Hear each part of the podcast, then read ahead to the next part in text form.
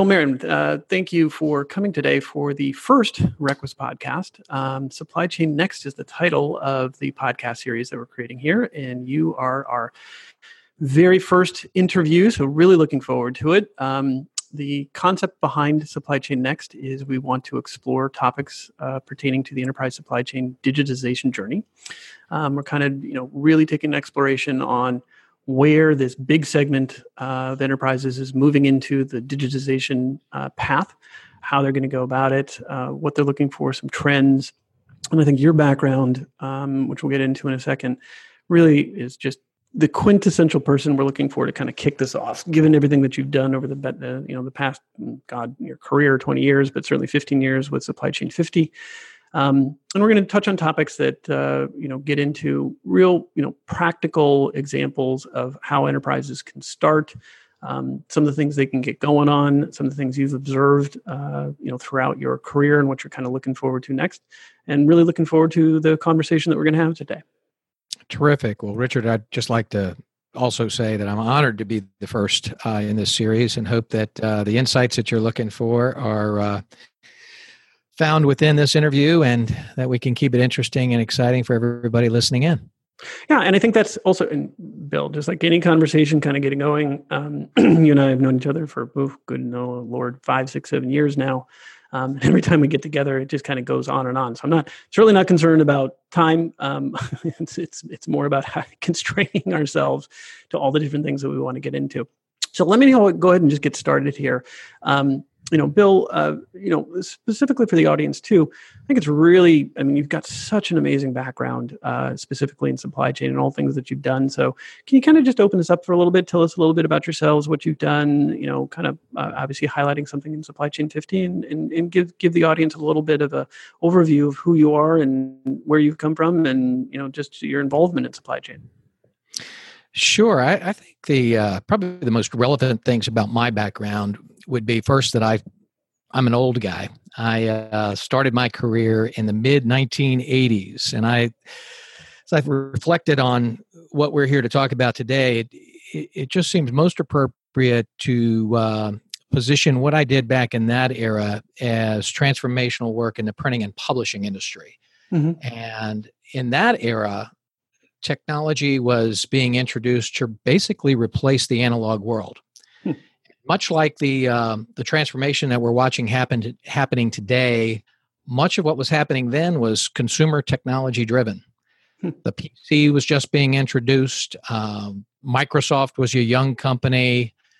It was uh, an incredibly exciting time for individual users to adapt uh, technology, but companies really lagged in their approach and were stuck with legacy systems that frequently held them back. So hmm. uh, that that era change for me was uh, was a, one that made a big mark on my career. I was very fortunate to to be with a very progressive company at that point in time that was partnering closely with Apple.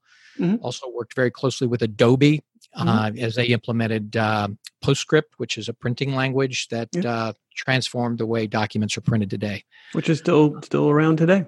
You bet, you bet. That um, that technology was um, it just drove an incredible amount of change across all of publishing, and today still stands. But the um, the other thought that I had was that when you look at my career, I, I was with a startup in the in the in the mid 1990s that built private data networks. And I like to say we were doing cloud computing before cloud computing was called cool.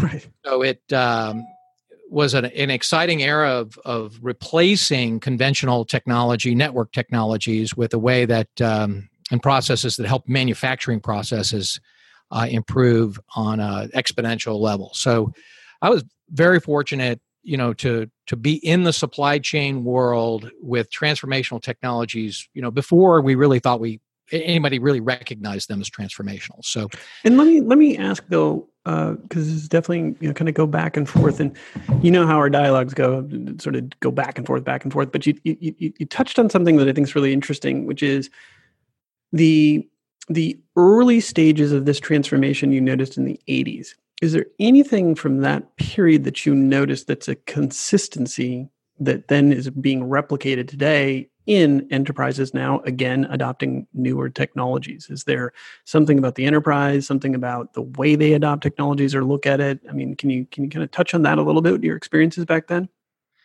I think the most significant is the impact on the people factor. Yeah. um, today you hear you know lots of fear factors uh, developing around uh, job security for you know the non-technical worker um, processes becoming you know more integrated which means there's a different skill set required of almost everyone in the enterprise i see those those factors being exactly what they were back yep. in the mid mid 80s so we will see jobs eliminated but mm-hmm. those that look at it as opportunity and um, you know an opening for them to demonstrate their ability to learn and adapt and be agile in their own approach to doing work will will find a whole new frontier of opportunity for them in their careers. I, I, I sincerely believe that that uh, that style opportunity is there, just like it was in the '80s. Yeah, yeah. Um, okay, so carrying carrying forward from the '90s, then um, how did how did your sort of progression move into some of the roles uh, that you got into in the 2000s and where you are today? well, I would say I was um, a in the 90s the the change in the dot com era when it went from high flying to almost collapse uh, impacted me dramatically mm-hmm. i um, basically had to shift gears in my career and look for a different way to uh, to think about my future. I had gone into the network services world thinking it was my ticket out of the consolidation of the printing and publishing industry and quickly found that the network services world uh, almost came to a halt when mm-hmm. uh, you know the the early 2000s when when markets shifted and funding was no longer really available for a lot of the key players in the market so mm-hmm.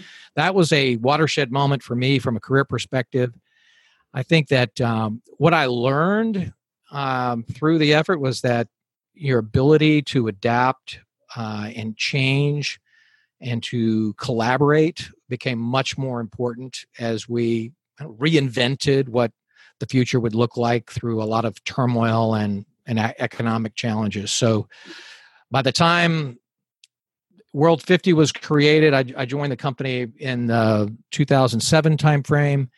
Okay. It was uh, really clear that executives needed forums where they could come together and, and talk more openly and honestly about their challenges and to seek better outside perspective than they were getting internally from their companies and mm-hmm. that uh, that's really the the shift in my career that was um, profound because prior to that I'd been really focused on on working for technology companies that could impact change and in the uh, you know the mid 2000s I found myself doing more consulting work and helping companies think about change differently and and being much more of a an advocate for collaboration mm-hmm. than um, than technology as the answer.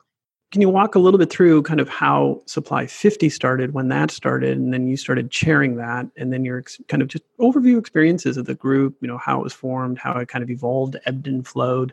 Um, incredible, you know, group of people that came together twice a year to really chat through the trends that are going on. I, I found it to be, you know, incredibly insightful. I mean, just you know your your leadership in that group allowed people to really get the most out of two days possible um, mm-hmm. and it was always something to look forward to so yeah just just walk us through a little bit kind of how supply 50 came about and your involvement there and you know the, the growth and then you know kind of maybe what you're moving into now as well Sure, sure. The um, the evolution of supply chain 50 was an interesting one because if you think about it, supply chain as a function in most global enterprises is still a relatively young uh, function in, in most businesses. It's not one that people went to school to to learn. Um, you know, 12, 15 years ago.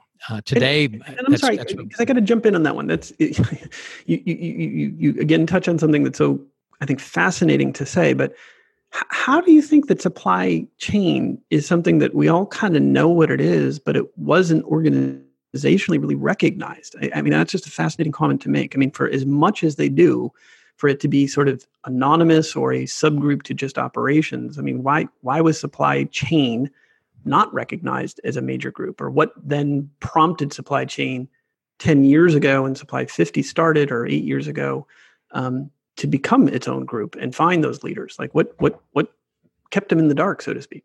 Well, I think the, the, the attitude of, of most business leaders back in the day before, you know, supply chain became, you know, something that was truly integrated to the leadership of a company uh, was that the, the purchasing function you know was was one dimension. That was very much a back office. You do what we tell you we you go get what we need and and all will be good. Mm-hmm. um, the globalization of business another really you know critical factor in that and that the supply lines for most companies were pretty close to where they were based mm-hmm. um, that's obviously changed dramatically in the last 15 20 years mm-hmm.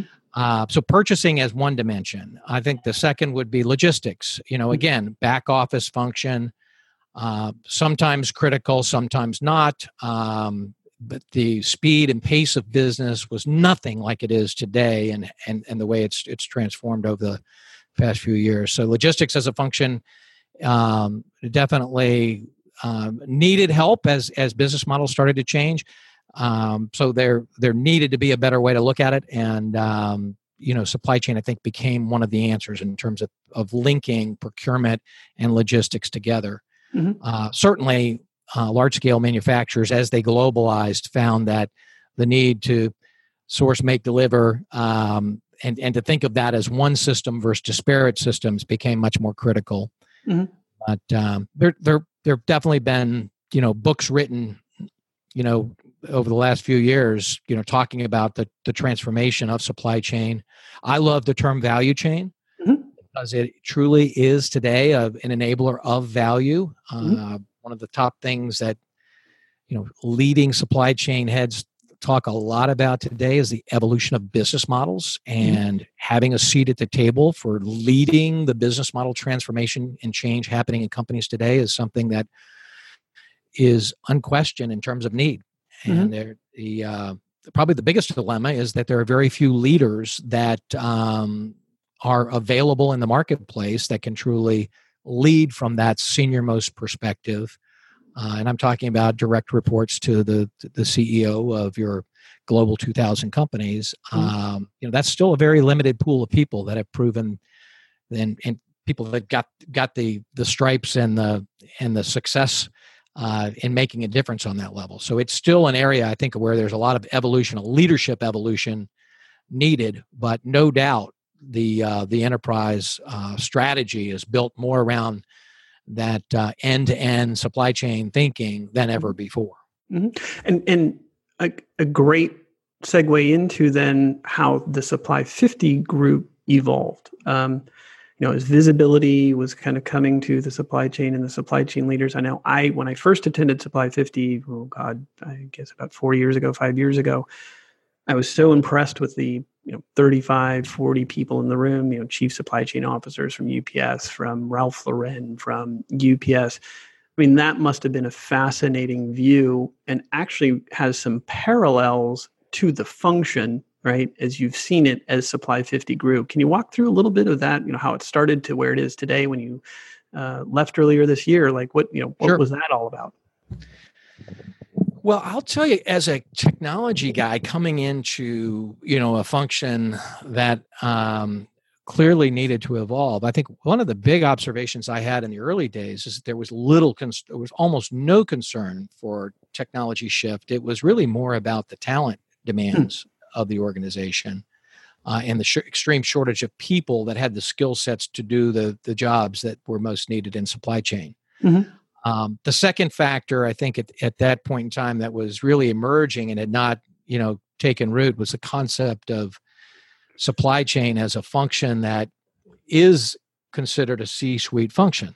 Right. Um, you know, I think in the mid 2000s is when that a lot of the talk started around companies needing to elevate the role to take it out of the back office function that had been in and make it more of one that uh, was central to the strategy of a company mm-hmm. began but there were very very few that had achieved that i think over the biggest shift over the last five years has been that it's almost an expected position now mm-hmm. um, whether it's procurement or supply chain um, in, in many companies kind of treat those titles synonymously uh, but the the the function really has gained that recognition as a, a, suite, a C-suite role that um, that companies need to embrace for you know to, to be more agile and, and, and, and quick to market and flexible and capable of responding to all the, the risks that are impacting company, large companies today. And did that did that you know kind of evolution mirror what you saw as the supply 50 group evolved? Because i can't imagine day one it was you know the, the 40 people that you have that that are there today. It must have been kind of a smaller group and then evolved from there how did that progress? How did that kind of evolve and get to where it is? Because it is a very i mean when you step in there it's a it's a heady group of people that that you right. had pulled together. Sure sure. I i think that um you know probably the one one of the most interesting dimensions to it today for me is is how many of those early members were true advocates for supply chain gaining a greater visibility in their organizations mm-hmm. and while they may not have survived to see it how interested they are to stay a part of it today mm-hmm. so uh, you know the early early players i think of uh, ajit shetty at johnson and johnson Ajit's someone I still stay in touch with, but um, you know he led J and J through some very uh, tumultuous times, and the uh, supply chain role wasn't always the role that that that gained the visibility. Mm-hmm. Um, but through his efforts, I think when you you talk about J and J today, there's very very few businesses globally that operate with you know greater strength in their supply chain and, and greater recognition for being a pivotal part of their their approach to market than uh, than what you see at J and J. But there are many others uh, like Ajit that that played that early role in seeking to really put their um, their focus on helping supply chain as an organization gain visibility versus their their specific ego or role in getting there. Mm-hmm. Um, and I, I guess if I had to share one more thing about what makes supply chain special to me, it is that leadership role that the senior most supply chain heads, the way they the way they lead is the thing that I would want to point out. Um, most of them are true servant leaders. Mm-hmm. They, uh, check their ego at the door. They're very quick to uh, want to you know raise the profile and visibility of the people around them versus doing it for themselves mm-hmm. I, I, think of the group you know as just a very humble and um, interested group to solve problems in a very practical way mm-hmm. uh, versus um, you know being a group that you know may look to achieve things for their own interest or uh, you know have big egos that that get in the way of meaningful conversation that that is you, you almost never see that in supply chain. From, from yeah, that's that's an interesting point. The DNA and makeup of what a supply chain professional look like, kind of historically. You kind of walked a little bit through that, and then kind of how that's you know what what you see for success for supply chain, and then eventually we're going to get to is what does the supply chain person look like in the next 20 years um, right that's evolving you know as we kind of get into that but how did the conversation evolve within supply 50 you know how did it where did you start you know over almost a decade ago with this group to where it is today? What what trend did you see along those ten years? Uh, you know, from the initial conference of these people to you know what what are, what was top of mind? You know, now. Yeah, I guess the most meaningful thing to point out would be that back in the early days, it was more about the mechanics of the business. Yep. So you know, what are you doing to improve your S&OP practices? Right. What What are you doing to uh, you know take cost out of the enterprise how are you responding to measuring you know the impact of of uh, the supply chain organization from a cost effectiveness point of view mm-hmm. um, that conversation has really changed over the last few years to one that's far more focused on innovation. Right. Um, how do we evolve our business model? How do we play a more meaningful role in leading change in the enterprise and not just from a functional perspective but from a cross functional perspective? Mm-hmm. how do you think about service to the customer uh, differently than um, you may have thought of in the past? And uh, you know I, I, topics like agility mm-hmm. are, are, are ones i find fascinating with the group because i think five years ago if you brought agility up it would have been all about how do we listen and, and, take advantage of what our suppliers can offer to us in a different way or in a more effective way today. Whereas agility today is much more market facing, mm-hmm. thinking about the consumer, tapping into data streams that allow you to be more predictive and anticipate what's coming next to the business versus looking, you know, at you know the the supply the the supply side for for insight and help. Mm-hmm. Um, not that that's not important, but what you know I see being far more the priority of supply chains today is organizing to better serve and and be on the front line with with the service model to the customer.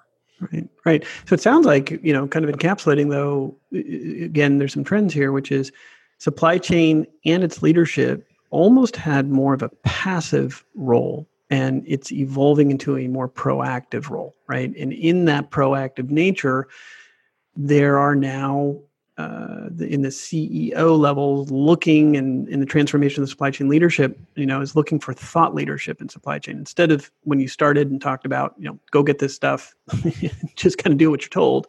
To now you're a voice at the table and tell us how to optimize this. You're an active member of the overall business health and um, profitability.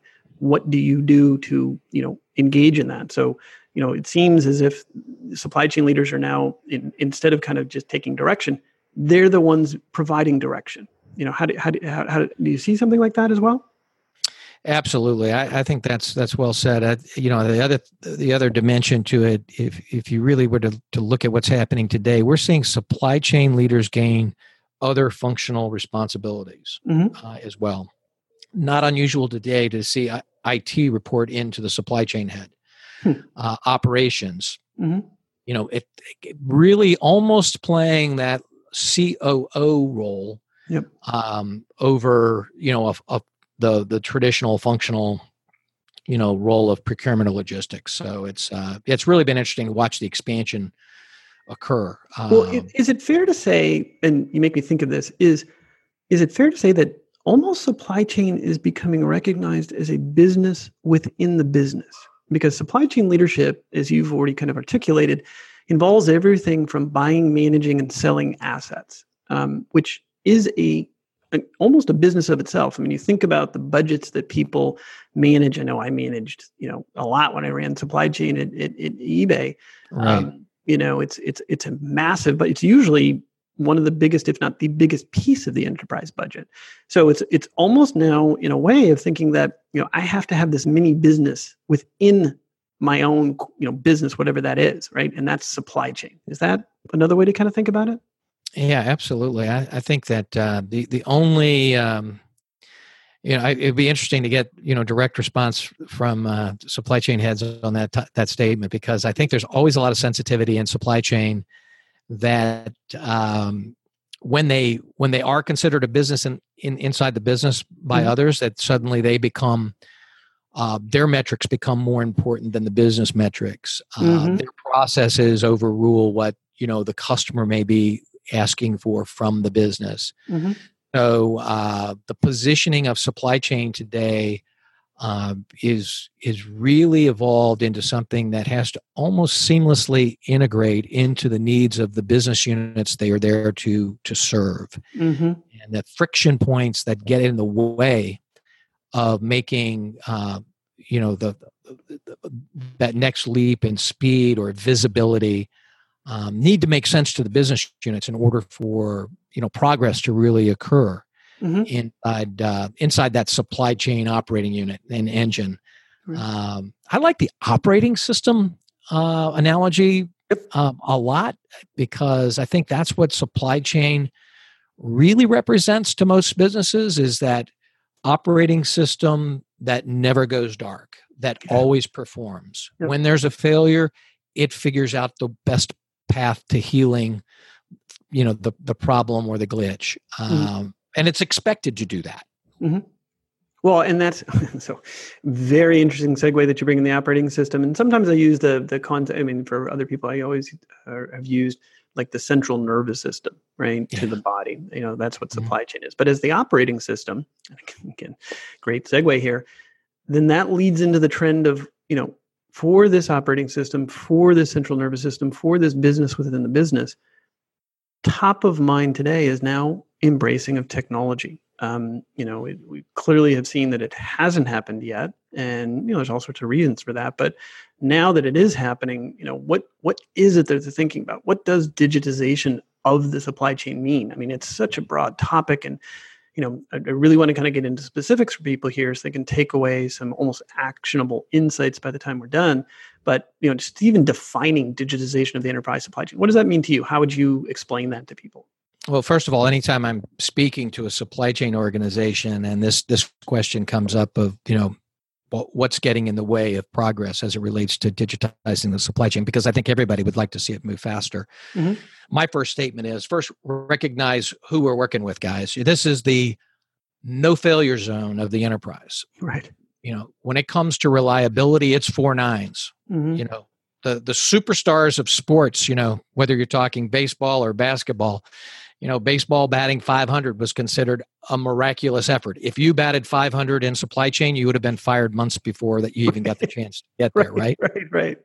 So there's a certain expectation um, for day to day continuity of the business that makes it very difficult for supply chains to take risk. So I just I'll just make that point starting out. Um, I think we are seeing significant change in the positioning of digital mm-hmm.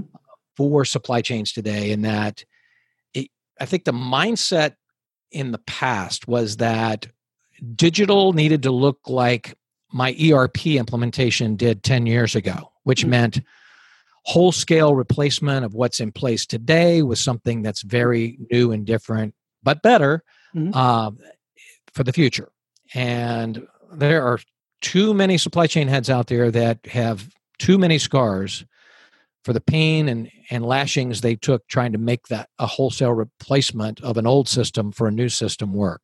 Mm-hmm. And the investment required seems completely out of balance in many cases for what you know they would perceive as a, a digital capability. Mm-hmm. So that has over the last couple of years really changed in a significant way in that i think there are um, many new ways to integrate the disconnected piles of data that are in the enterprise today without the wholesale replacement of systems. So there are new pathways opening up that make the digital capability that many businesses are looking for today possible without having to necessarily go out and, and replace your current your current systems. It's more of a data integration exercise and a you know refresh of dashboard capabilities things like that than it is wholesale replacement. So is is is the uh, and again you, you, you, every time you go through this stuff there's all sorts of little things that pop up for me but so it sounds like a good way to encapsulate is there because of the almost you know subservient role of supply chain historically and its passive nature um, it, it and, and its risk aversion it, it really prevented people from rocking the boat. You didn't want to disrupt that operating system. But now there's just there's too much um, progress in digitization across all of our lives, both consumer and enterprise, that we see and witness, and you know, and, and supply chain has just not embraced it largely because they've almost been I want to say afraid to, right? They don't want to rock the boat. They don't want to disrupt their four, five, six, nines of uptime. Um, but they can't do that anymore. They can't. They, you know, the, the, enterprise has invested in sales and marketing and HR and you know sometimes even operations. But supply chain sitting there waiting to be digitized and embrace technology, and you know they they have to do that now, and it is overwhelming. It is not the replacement of an ERP system. You know what? You know, you kind of get into that a little bit or that summation, and then move into like what what how do they start? What's the what is the status? What does it mean? And again, digitization general term, but you talk about the data, you talk about underneath it, you've got asset lifecycle management, you've got procurement, you've got disposition. You know, where do they even begin? How does the industry across all supply chain begin to start you know this or where are they today? And that is it's still kind of a review process. We're still looking at early things. I mean what what do you think the current status is? And I, I you know i would i would say richard i always love our conversations on this front because i think you, you see the world through a different lens that most um, use for their their view of, of what's needed. And and I sit in this chair where it just, you know, it's so easy to be the Monday morning quarterback versus the guy that's on the field, right? You know, calling for the change. Um, the the biggest factor that I think I see in the market is that most supply chain heads would love to have someone walk in the door with a playbook for them on what it what's needed to implement a digital supply chain today. Mm-hmm. And I think we finally re- reached a, a point in time where it's it's pretty easy to see that there is no one playbook for what digital means to the business. Right. You really have to look at your unique workflow requirements and look to leverage digital to power your strategy. Mm-hmm. And it's not a it's not a wholesale replacement. It's more of how do I augment my strategy to achieve the goals of the business uh, in a way that makes us, you know, faster to market, bet, provide better service to that customer, mm-hmm. greater visibility, so we're able able to predict uh, friction and conflict, or you know, di- you know, disruption in the supply chain more effectively. You know, things that things that have tangible ROI and make meaningful change to the business processes that the business is is looking to either speed up or make make more efficient. Mm-hmm. Mm-hmm. And and is there anything when you look at that kind of uh, framework where you can kind of pick out one or two kind of enterprises maybe over the last year that you would say, yeah, the, these are good examples of starting points. You know, this is an organization that has you know looked across that panoply of functions and determined where to even start because i think that's the hardest like you just said that's the hardest part for supply chain leads is where do i even begin right so are there a couple concrete examples that you've got you know that you've seen or witnessed that that you know can help people kind of understand where to even start yeah you know i um you know at some point we should talk about this on a market segment by market segment uh, you know, in terms of industry change, because I think that's been the most notable to me. I don't know if this is good timing to do that. Yeah, yeah, absolutely. Um, but I would say that when you look at industries like oil and gas that mm-hmm. are mm-hmm. asset heavy, mm-hmm. and when you can impact the performance of your your assets that are deployed at the bottom of mines, or whether it's a uh, you know oil rig in a very remote location when you, you, can implement technology that allows you to save days of time when something goes wrong mm-hmm. or simply be more e- efficient in the way you think of um, disposal of those assets it's always going to be a high impact and very visible um, initiative to champion mm-hmm.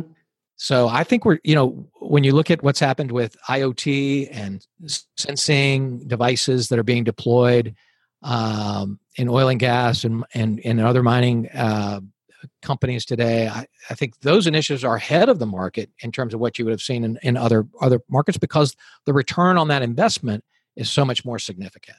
Mm-hmm.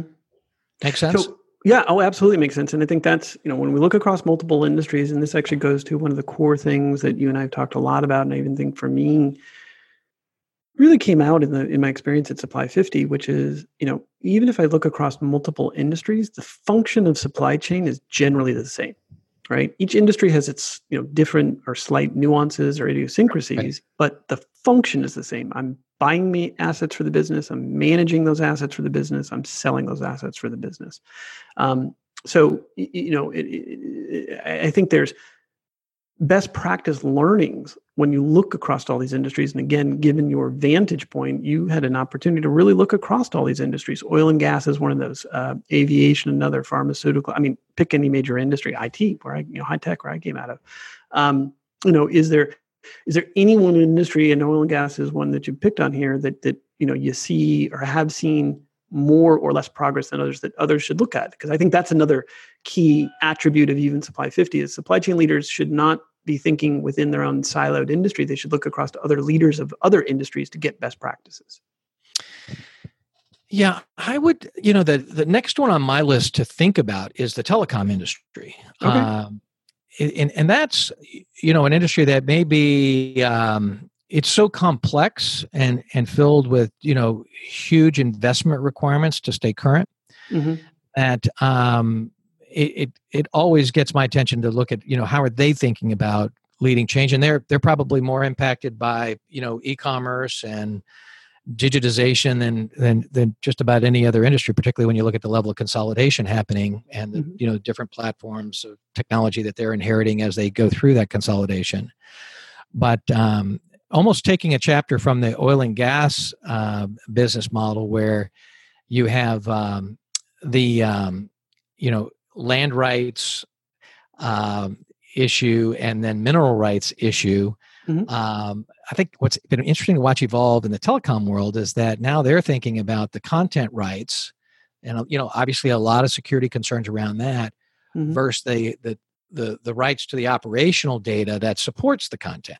Mm-hmm. So when you think about network performance today, how do you how do you monitor that, and do you have the the the correct contract terms to take advantage of the digital technology that's been deployed and make sure that it's protected. So, someone may put big security requirements up, um, but not think in terms of, hey, I need the access to that data and the rights to that data to ensure that I'm operating inside the constraints legally and every other compliance restriction that may be on them mm-hmm. not transporting goods that shouldn't be on that digital network.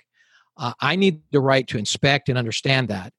Um, the use of AI to to to analyze the, that data mm-hmm. differently versus humans analyzing that data, kind of creating an arm's length from the content privacy issues that may exist. I think are great lessons for us all to start taking notice of as security concerns escalate and the uh, the risks to supply chains escalate. Um, you know, I think one of the holdbacks for many is that they they don't want to go digital because it creates extraordinary risk on that front.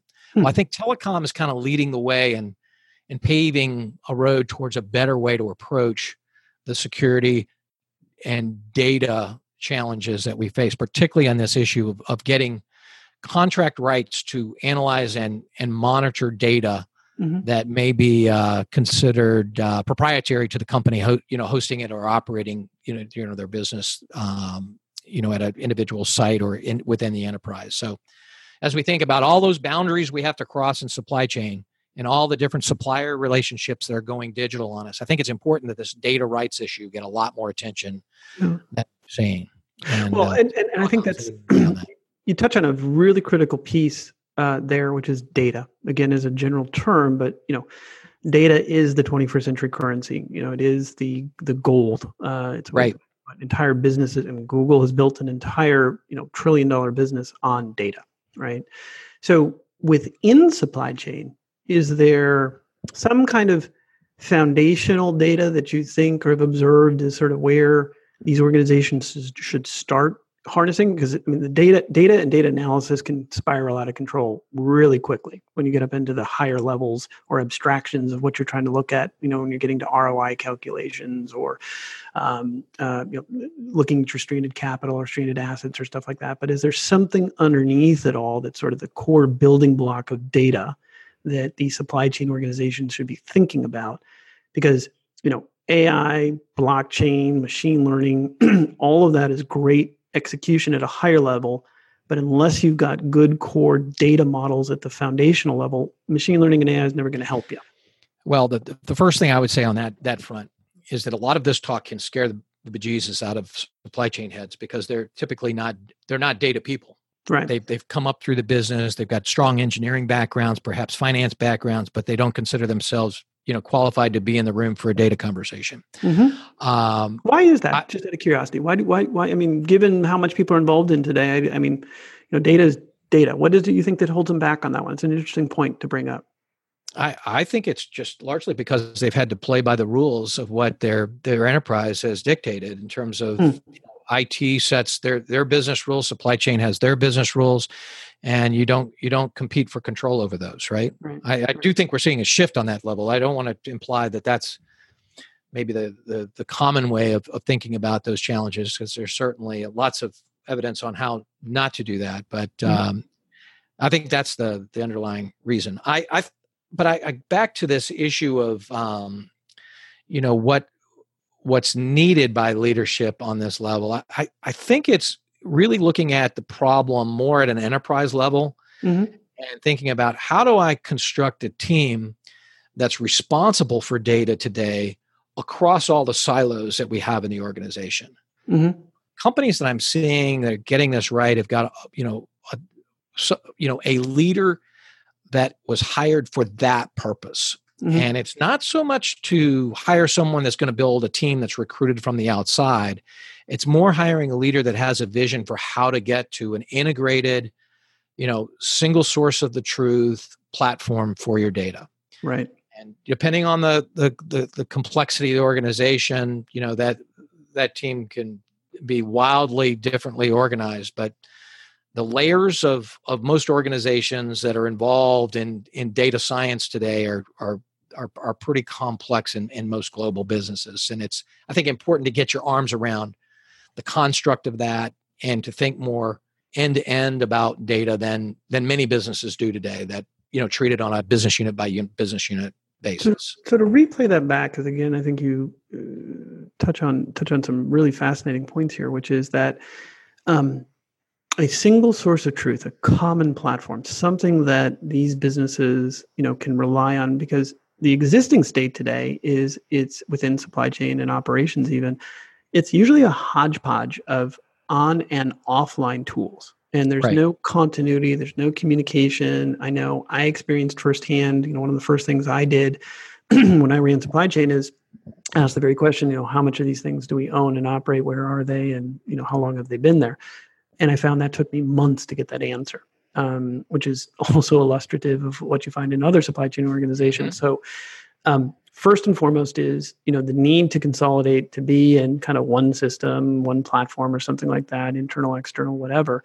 But m- more to my question is, is there a common thread that runs through that supply chain? I, sort of a leading question because I've got my own thought on this, but um, you know, mm-hmm. you see that underlying DNA that, you know, if we were to point, if supply chain leaders were to take one or two things out of this podcast, what should that be one thing that they should be looking at that, that they should you know be focusing on good data?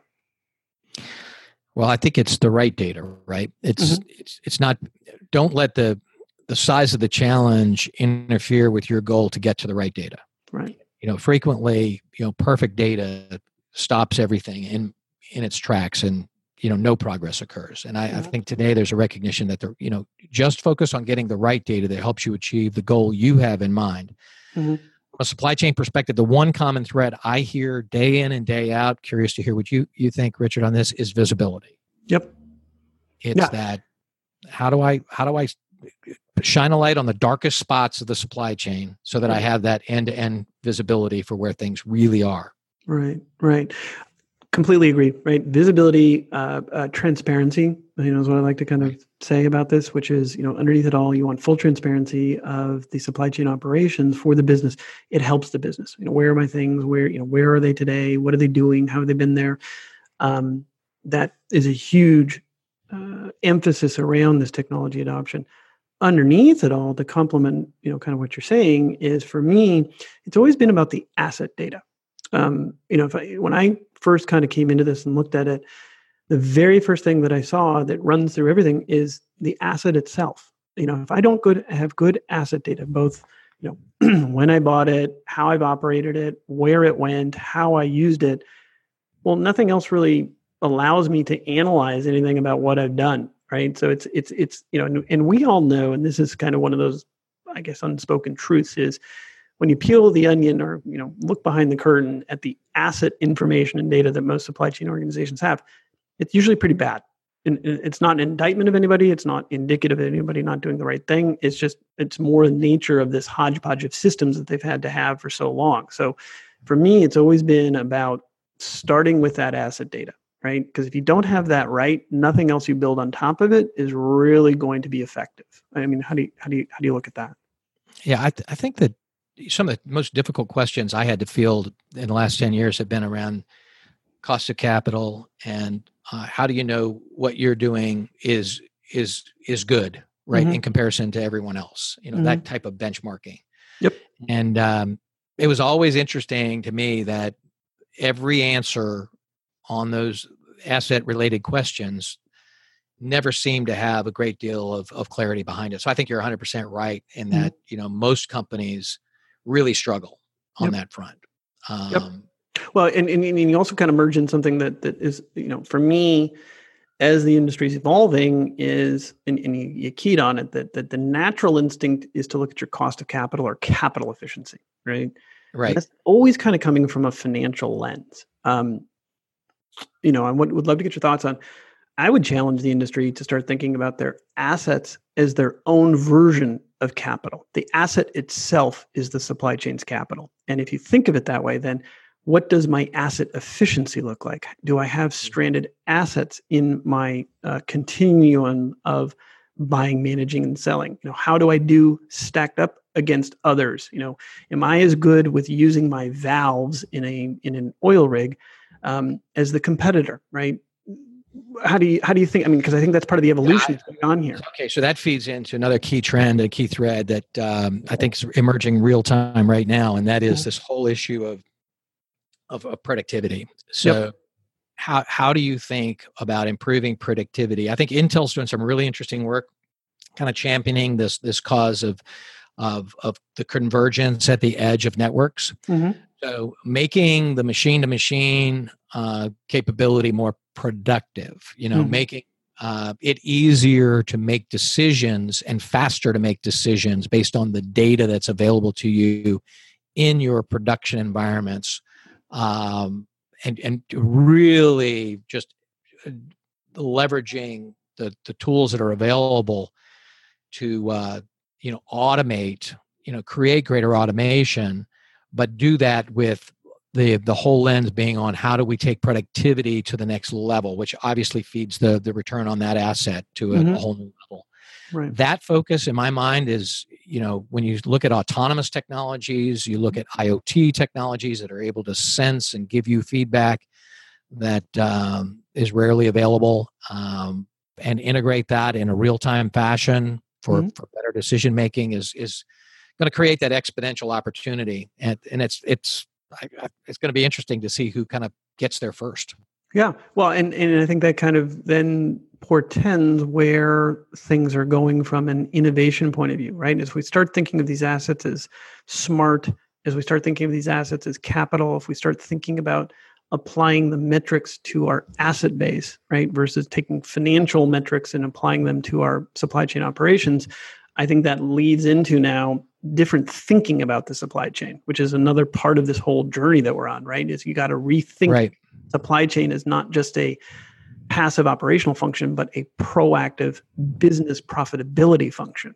Um, Yeah, I, I would say that you know when you start point looking think about the future, a couple of things really intrigue me. And you know, you look at the pressure, for instance, that retail is under today as as models for last mile delivery and uh, better service to the customer. Everything kind of supply chain of one, right? And that you you need to customize that product before you ship it to make sense to that consumer, Mhm. that single consumer.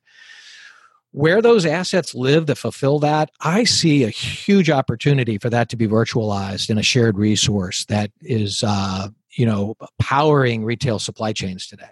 right. Um, this this focus on having to build your own, own your own. Um, to me, the power of of the the technologies that that are coming to market today, the ability to virtualize that Mhm. and have it as a shared act, you know, a, a shared resource and other other uh, you know through through suppliers that can return a lower cost to you as a result of you know pouring that that volume over you know one, a single infrastructure versus um, you know uh, uh, the multitude that are out there today just just looks like a major opportunity for uh, retail to be def- redefined from a profitability perspective and a performance perspective to what you and I expect as consumers. Mhm.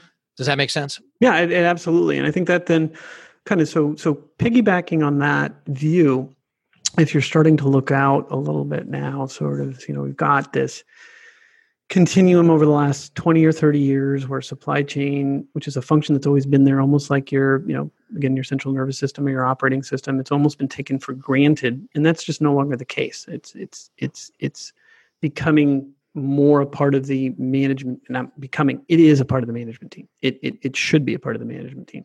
So as that and, and then you know embracing technology running the business within the business now looking out a little bit like like how do you see that manifesting? I mean i, I think the journey we're on is easily going to you know dominate the next decade. I've said that a lot but you know looking a little bit more short term you know, two three four five years what do you see kind of coming in that pipe? Like what are the trends that are happening that you know that you see taking shape and helping people to actually do this because like a lot of technology, we get lost in some of these higher level abstractions. I think blockchain is one of those that, you know, and I'm a huge blockchain advocate, but it's not necessarily ready for prime time. A lot of people playing with it. But instead of investing time in blockchain, you know, can, are there other things you could be doing trend wise, or you know, what what are your observations on that? I, think the most fascinating are the, you know, I like to say brands with legacy. Mm-hmm that are truly getting out in front right now and and and disrupting the disruptors. Mm-hmm. So, you know, how do you how do you take the scale of your business today and make it an asset versus a liability? Because mm-hmm. I think many brands that have been around for a long, long time feel as if they're being disrupted by companies that are able to move faster, uh, leaner, execute in the market in a different way don't have the legacy you know infrastructure that they have to to pay for regardless of whether you know the, the capability is digital or not. Mm-hmm. um, seeing companies break through that paradigm and really make make their scale and their approach to market something that is is truly differentiated in the eyes of the consumers or customers they're trying to serve. Right. That that's a big challenge for for for many that are out there today. And uh, really really look forward to seeing that change. Yeah. And and and so is there um are there any particular things that you see specifically in that change right? Is it the leadership? Is it the uh, not leadership? Is it the DNA of the supply chain professional? Is it the actual technologies that you see that are actually making these changes, or are there specific companies that you think you'd love to point people out to to say these guys are really kind of championing this digitization journey or embracing it? Yeah, I think the um, the the one that I would point to that fascinates me that it's just because it's a short story is uh, Unilever. Mm-hmm. Um, you know, they they bought Dollar Shave Club and the uh, the line that uh, you'll hear from them on their approach to buying Dollar Shave Club is we want to buy them to learn from them, huh. not to integrate right. them. So the rules of of of of acquisition, you know, kind of almost like a reverse mentorship type of approach, I think is really smart in the marketplace today. If you're going to buy the the, the the the speedboats in the marketplace, learn from them. Right. Don't don't try to turn them into you. Right. Um, so that type of strategy, I think, is is super smart. Um, the other thing that I think Unilever's done in a nice way is just focusing on how do we uh, appeal to the consumer's interest in mm-hmm. the best possible fashion. Leverage your ability to develop and implement sustainable solutions for the marketplace. Leverage your R and D to go where the others haven't gone. Mm-hmm. Um, I think is is really critical. Well, and that's um, that's the organization. I mean, and, and, and, I mean, prime examples: organizational change, Unilever. I mean, that's just a fascinating example of buying Dollar Shave Club. I, I love that. I love the Dollar Shave Club ads in the, in the first place. always, always gave me a kick. I giggle every time I think about them. Um, but but you know, here's this giant conglomerate multinational company that's buying a relatively small startup just to learn how to get more efficient that way.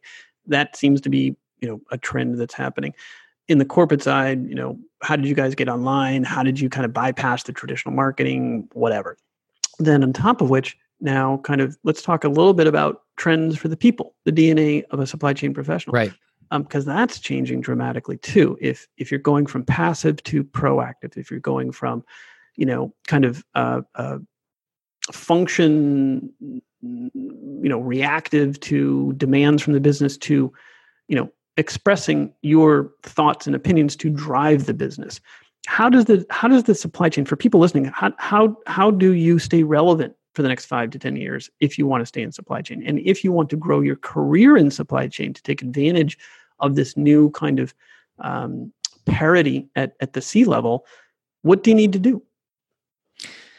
I, th- I think the top thing that I hear and the question to really ask yourself is what are the contemporary skill sets that are required to take the role that you play in supply chain today to the next level? Mm-hmm. And um, if you're not surrounding yourself with people that help you do that, um, you're you're probably setting yourself up for failure today. Mm-hmm. The the definition of, of of contemporary today is not the functional skill sets that were in place five even five years just five years ago. Right. I mean, the need for understanding data, thinking, you know, about analytics and how they can impact your decision making, you know, as the default versus the the stretch goal right. is uh, really critical today. I, I don't think that uh, an organization is going to survive if you're not reskilling and refreshing the talent base so that the art of the possible is actually possible.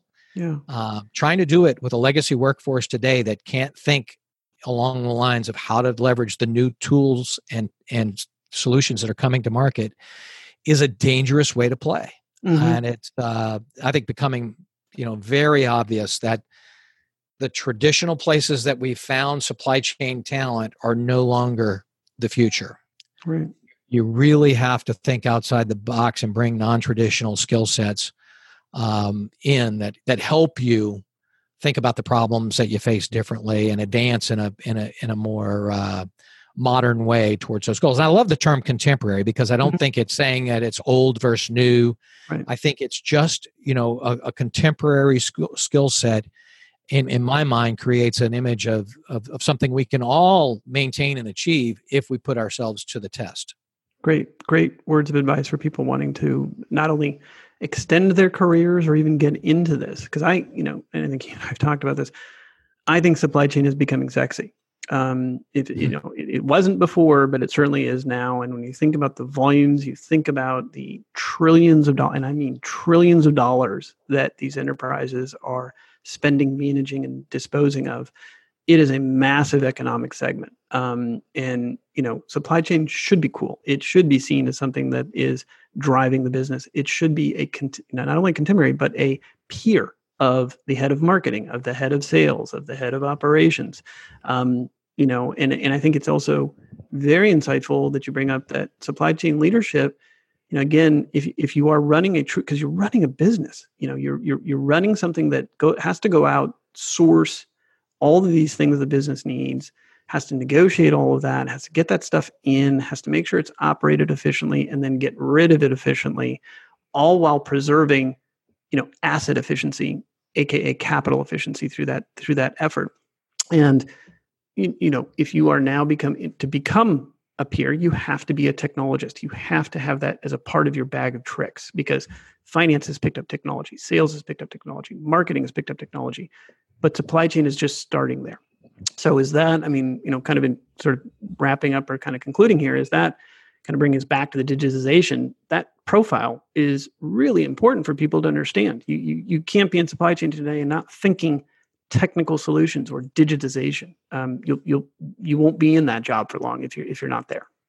And that's exactly right. And you've, you've just, you know, I think the, the, the quest for continuous improvement which is those are those are very familiar words to most supply chain heads. You have to put those rules on you as an individual to learn and advance in your thinking. And the um, the, the, the concepts here are, are not you know outside the reach of, of anyone listening to to this interview today. I, I think this too often you know people kind of categorize themselves as you know not of that era and. Mm-hmm. Uh, we're seeing plenty of examples of business leaders that are truly creating breakthroughs by building teams that help them get smarter and surrounding themselves with people that have the ability to make them better versus um, you know play, playing by the old rules and playing more of a protection taking more of a protectionist attitude towards uh, the the old school versus the new new school kind of mindsets but yep. uh, anyway yeah great great to talk through that i'm glad we gave talent lots of uh, of airtime today because I think it's one of the biggest challenges that the most organizations face today. Absolutely, and so uh, uh, could couldn't agree more. Now shifting to you, sort of in conclusion here, how does that line up to what you're doing? Tell tell the audience a little bit about what you're up to because I think you've got you're embarking on a different chapter in your career and you're bringing this wealth of knowledge and these decades of experience into your own practice and and helping people. What what what is it that you're up to?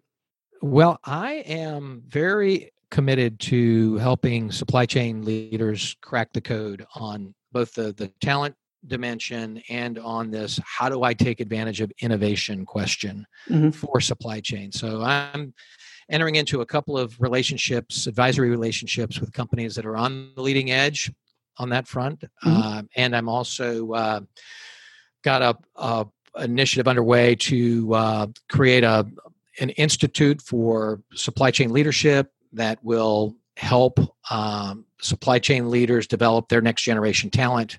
Um, working very closely with World 50 on that effort as well. So that that talent development and you know how do you how do you crack the code and, and work more effectively with innovative innovators in the supply chain space or where I'm going to be spending my time uh, on a very independent basis. So it's uh, not tied to any one company, but actually you know working in conjunction with several. Well, I know um, just based on our experiences as well that uh, you know people can find you on LinkedIn, very prominent there, uh, M A R R I N. That'll be published part of this, Bill Marin. Um, you're always open to networking uh, involvement there, um, so that's a great place for you. Any any other w- places for people to find kind of what you're up to? Do you have anything that you'd want to point people to? Well, I I would just say that um, you know linkedin's probably the easiest place to find me. So uh, yeah the uh, you know bill marin there. I you know my i've retained my email address with world 50 which is bill.marin at world50.com um, so my affiliation there is, is particularly strong. And then um, uh, i'm bill at marinnet.com if you want to uh, email me uh, for on the consulting front. Awesome. Well there'll be a um written version of, of all this stuff. People can grab it. We'll make sure it's in there. But um, you know, great, great conversation today, Bill. Really, really thank you for coming in. I mean, it's fascinating. Uh, you know, geez, hour goes by without even blinking, and we could go on for another couple hours, I'm sure. Um, any last comments? Any last thoughts or anything like that about what's going on or what we've talked about? Uh, no, I just, you know, we're entering a whole new era of supply chain. And I don't think anyone feels like they're moving fast enough or taking advantage of, of the, the, the newness of, of everything that's coming at them. In fact, I've had several say they feel tired and overwhelmed by the hmm. amount of change happening around us in supply chain. The optionality seems infinite right now in terms of things that you could take advantage of. So, mm-hmm. I would just say that, you know, as you think about priorities and questions, it's so important to reach out and take advantage of the insights of folks like yourself, Richard. And, and you know, I'm certainly always here to help facilitate and make connections for those that are interested. Um, but never feel like you're alone. I, I, think collaboration is really the key to advancement in this new era. Absolutely. And look forward to, uh, you know, playing a key role for those that are, that are interested in, in, uh, in help. So, yeah, yeah. Well, and you you've done a great job of even just kind of queuing in the supply chain next because it is what's next. What is next for supply chain? And I think that you know the value adds, the people, the you know the the, the evolution of it as a uh, C-level parity. I mean, all of these things are right upon us and are going to portend for really good things for people who want to get into supply chain over the next 10 years. And it should be something that people really take a long, hard look at because it's important. Um, it's not going away. And you know, if you are successful in this new world of supply chain, I would argue you have the ability to really run a business anywhere effectively um, because that's what you're forced to do. You know, you're not, you know, in a way, you actually have all of the skill sets that run a business within your, you know, mini business because you know sales and marketing and operations are, you know, uh, fundamental to supply chain. Most people don't think of it that way. Um, right. So I, I, I just it, it's a really exciting time to be to be involved in this, and can't thank you enough for being involved. Um, you know, it's really just a, always a fun time to sit on here and chat with you. And so, you know, with that, we'll kind of wrap it up and you know call it a day on this one. But but awesome, thank you so much. Thank you, Richard, and thanks everyone for listening.